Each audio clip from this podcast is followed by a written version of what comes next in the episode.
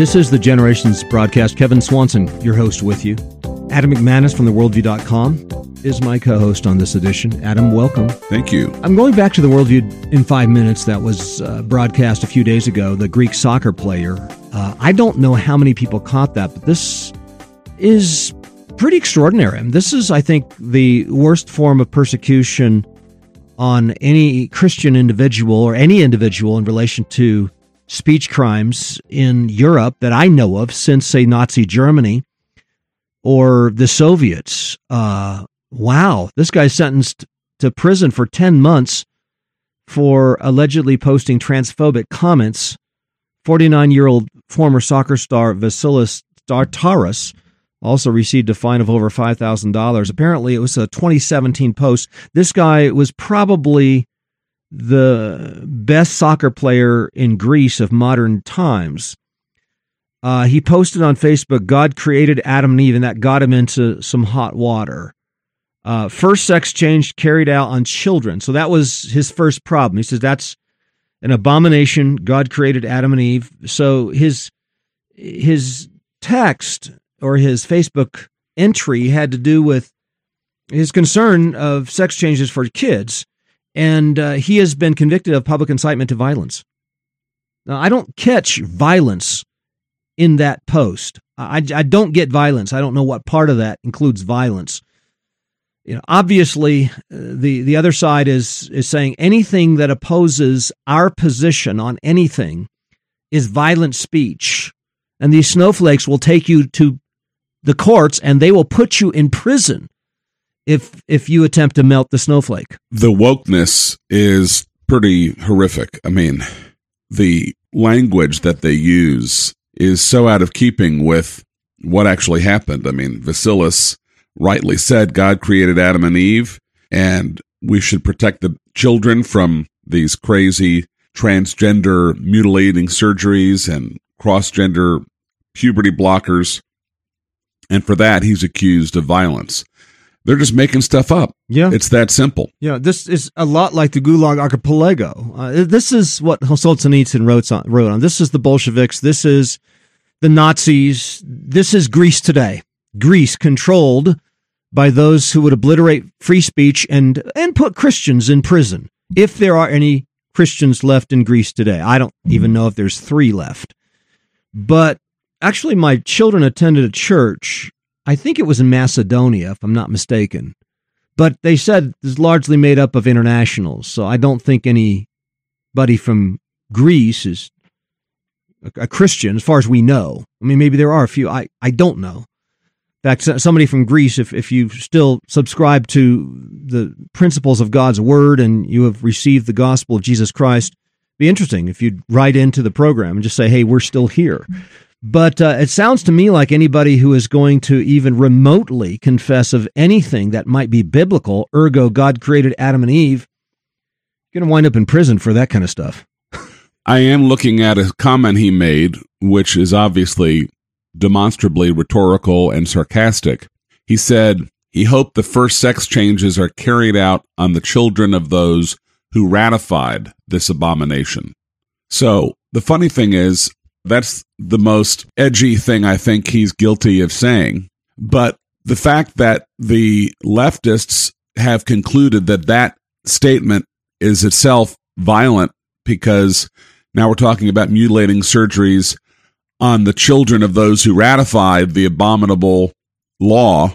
Now they get the level of squeamishness and outrage that the Christians have about allowing these surgeries to take place on young, impressionable children in the first place. Wow, this is tyrannical. Greece has made a full circle. In the BC years, Greece was a cesspool of homosexuality, almost destroyed the nation. Nero is back in Greece. Homosexuals persecuting Christians. The, the Greeks are back. Will they bring pedophilia back into the Greek gymnasium? I guess that's the question. Uh, remember, it was there pedophilia was all part of the Greek society. Certainly, homosexual pedophilia was the preferred form, and that was a big part of Greek society for a long time. Apparently, that's coming back in some form in terms of these sex changes and homosexuality. That's coming back. Well, when we get back, we're going to talk about uh, increased levels of persecution against Christians in Europe and America, especially the corporate scene, is continuing to be something of a challenge for Christians who work in the business sector. This is Kevin Swanson. Be back with more in just a moment.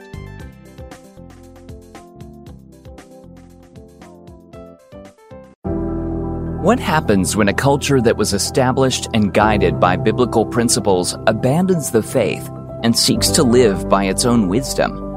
In his latest groundbreaking work, Epic The Rise and Fall of the West, Kevin Swanson unfolds the dramatic history of Western civilization, highlighting the phenomenal impact that Jesus Christ and his people have had upon the thought, culture, and institutions of the Christian West as well as tracing the slow but devastating decline of Western civilization and the key factors that have led to our spectacular fall over the centuries. A sobering narrative of gospel hope, this book urges its reader to greater fervency in the work of discipleship and the development of an international vision for the church. This is truly a must read for any Christian seeking to understand the times and seasons in which we live you can claim your hardcover copy of Epic, The Rise and Fall of the West by visiting generations.org/store today. That's generations.org/store.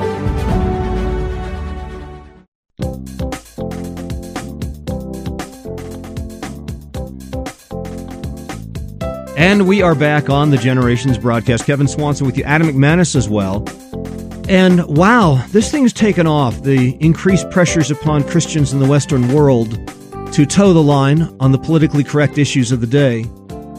Across Europe, uh, the Observatory on Tolerance or Intolerance and Discrimination Against Christians in Europe has released their 2021 report. And this also contained in the Worldview in 5, came out just two days ago. And apparently, Christians have experienced over 500 hate crimes just last year in Europe it was France that topped the list with the most anti Christian hate crimes, followed by Germany, Italy, Poland, the UK, Spain, Austria, Belgium, Ireland, and Switzerland. The most common attacks directed at Christians and churches were vandalism. And the report said religious freedom is gravely threatened in Europe, especially that of Christians, and the greatest threat arises out of relativism. And, you know, some people say, well, it's just vandalism. Well, that's exactly what happened to the Jews in Germany. I mean, think about, you know, before you get to the bloodshed of the 1940s, I mean, I'm talking 1934, 1935, 1936, what's happening? Vandalism upon Jewish establishments, right? I mean, that, that's where it all began. It began with vandalism. And this is precisely what's happening in Europe against Christian organizations, churches, etc. Very, very concerning. Don't forget Kristallnacht, yeah. the night of broken glass. November 9th, 1938, when the Nazi regime coordinated this wave of anti Semitic violence in Nazi Germany. It was called the Night of Broken Glass because of the shattered glass from store windows that littered the streets after the violence. Now, that violence was supposed to look like an unplanned outburst of anger against Jews, but in fact, Nazi leaders actively had coordinated with Adolf Hitler. And on that night, November 9th, 1938, they ordered members of the Nazi Party's SS and the Hitler Youth to attack Jewish communities.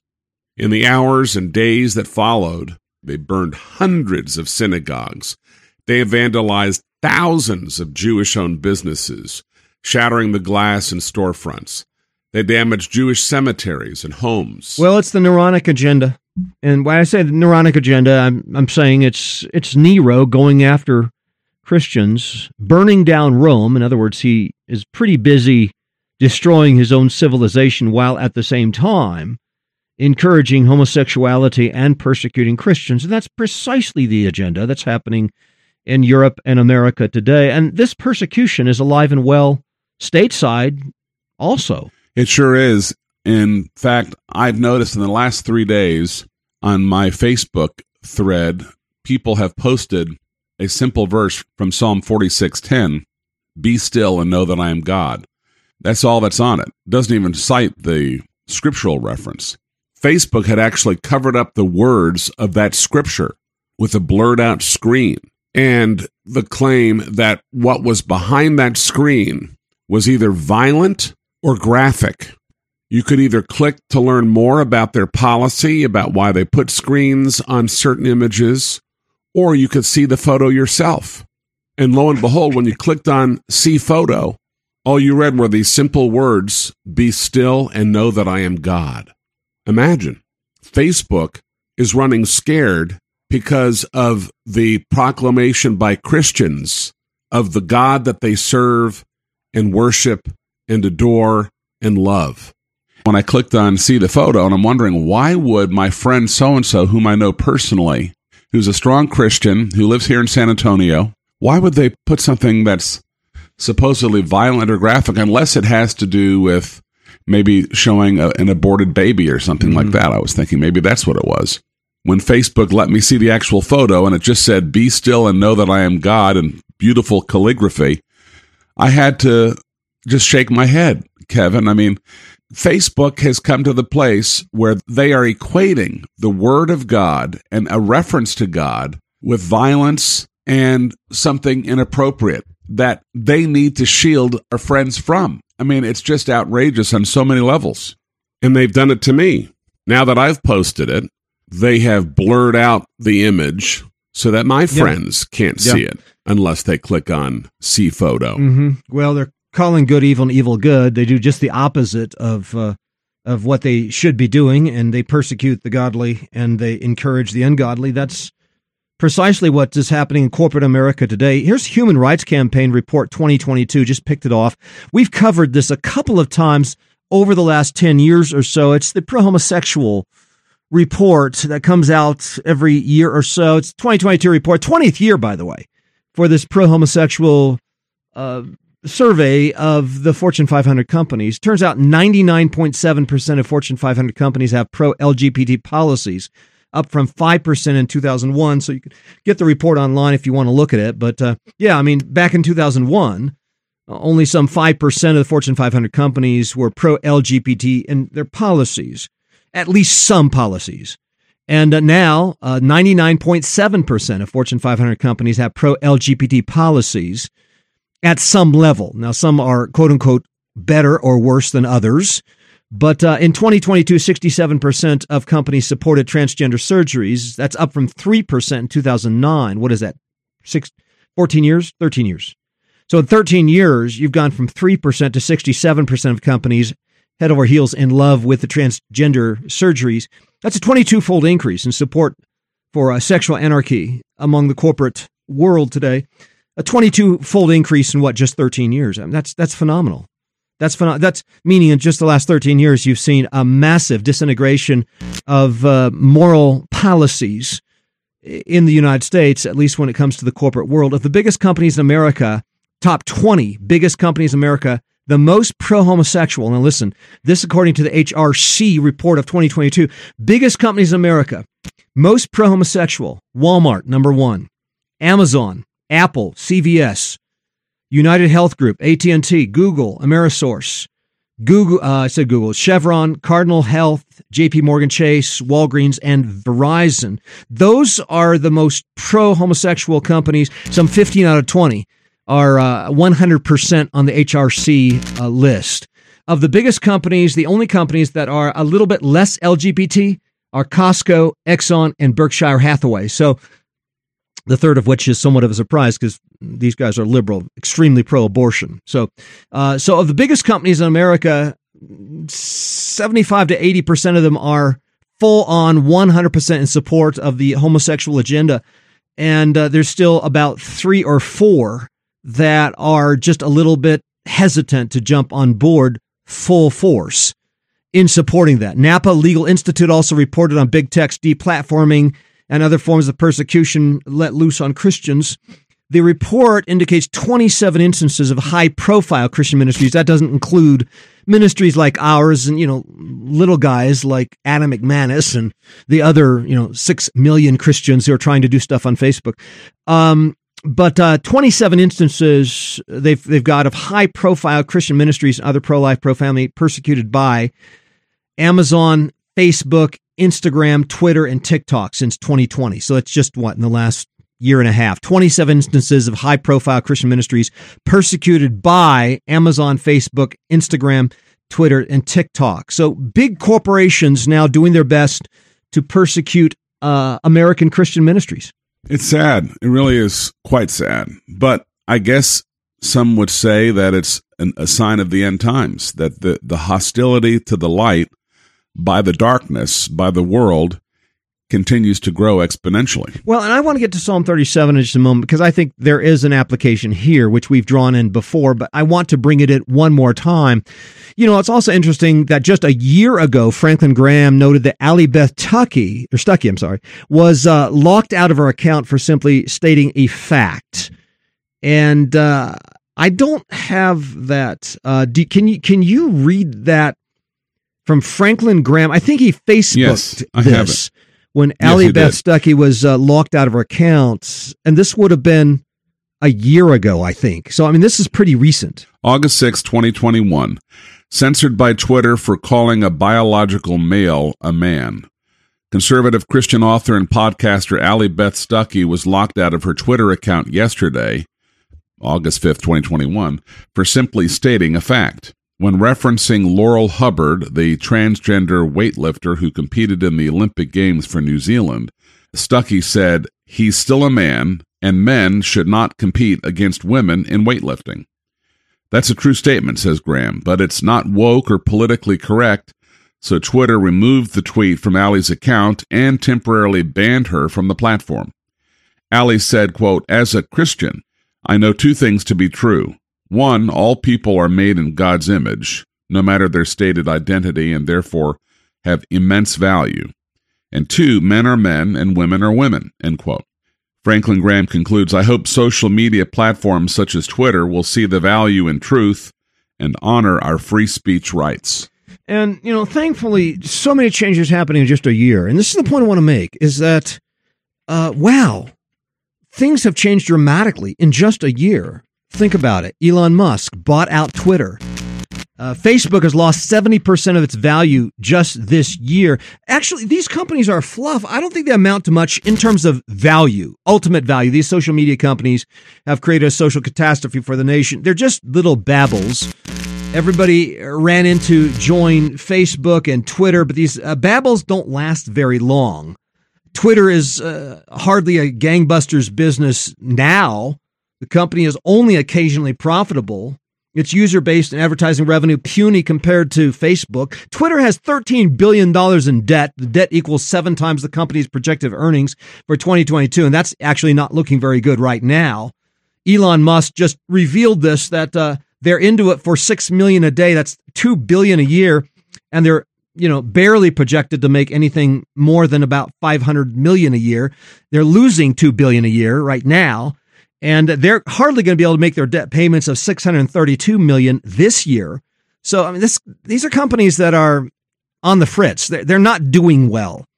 As I said, Facebook has lost 70% of its values. Big layoffs as well. I think we covered this recently as well. Amazon announced 10,000 layoffs. Uh, Facebook shedding 11,000 jobs. Whoo, that's that's a lot. Meantime, Elon Musk's buyout Twitter has uh, shedded something like 4,000 employees, along with 4,400 of its 5,500 uh, employee contracts. Uh, layoffs.fyi has reported 135,000 tech layoffs in 2022 so far, involving something like 800 tech companies. So Psalm 37 comes to mind. Do not fret because of evildoers, nor be envious of the workers of iniquity, for they shall soon be cut down like the grass and wither as the green herb. Trust in the Lord and do good. Dwell in the land and feed on his faithfulness. One of the things that happens, Adam, is when you are surrounded by these big giants who are taking shots at you. And, you know, they, they look like they're huge because, you know, they've got value of $700 billion or, you know, whatever it is. Uh, but, you know, that's, that's only on paper. That's not really what they're really worth. But you've got these huge, gigantic corporations breathing down your neck and forcing you to, uh, to, to, to, you know, avoid mentioning Psalm 46 on your Facebook post or avoid mentioning, you know, anything about Adam and Eve because that's going to get you in hot water and, and you're you're going to get censored for that. You, you know, we, we need to be courageous, full of faith, pressing on, realizing that uh, these uh, these big giants will be no more shortly. You will look diligently for their place, and it shall not be found. But you've got to wait a year or two for that to happen. That's all. Well, I'm reminded of that iconic scene from The Wizard of Oz where Dorothy, the Tin Man, the Cowardly Lion, and the Scarecrow somehow noticed that there was all kinds of activity behind a curtain as they were bowing down to what they thought was a real wizard. There was lots of flames and fire and smoke and loud, echoey pronouncements. But as Toto revealed, there was a man behind the curtain making it all happen and inflating his level of significance and influence beyond reality. I think in some ways I'm reminded as you've talked about the layoffs of, of Twitter and Facebook of these corporations that uh, have become too big for their own britches. You know, the persecution against Christians uh, with big tech really got its start, I'd say, back in 2017, 2018, and then big tech collapses in 2022. That's barely four years. I mean, that's not much persecution against Christians just can't last, last all that long. Richard Wurmbrand was in prison for 14 years. And that's a long time. That's hard. You know, that, that level of persecution really tough on a Christian who's got to, you know, go through that level of torture. Uh, but don't forget the evil dictator Ceausescu. That would have been the Romanian dictator Ceausescu was executed on Christmas Day, 1989 and Wurmbrand lived on to 2001. I'm just saying that you will look diligently for the place of these evil dictators, and it shall not be found. They shall soon be cut down like the grass and wither as the green herb. And of course, Richard Wurmbrand went on to bring the gospel message everywhere around the world. And the powerful movie on Richard Wurmbrand's life, Tortured for Christ, we're featuring that in our Christmas offerings this year because we, we really want to encourage families to to take this extremely important uh, aspect of Christian history and inculcate it into your home. The, our children should know something of the persecutions of the 20th century, period. It's why we have added several chapters to Fox's Book of Martyrs, our latest release that will also be offered uh, for our Christmas sale this year. But uh, Richard Wurmbrand's life was featured in this movie, Tortured for Christ. And believe it or not, Adam, it was filmed in the very cell where the communists had tortured him 14, for 14 years, some, you know, 50 years earlier. So, uh, yeah, oh, yeah. And so, you know, wow, what goes around comes around, Ceausescu, and, you know, the mills of God grind slowly, but very fine. And, you know, it turns out that uh, the last will be first and the first will be last.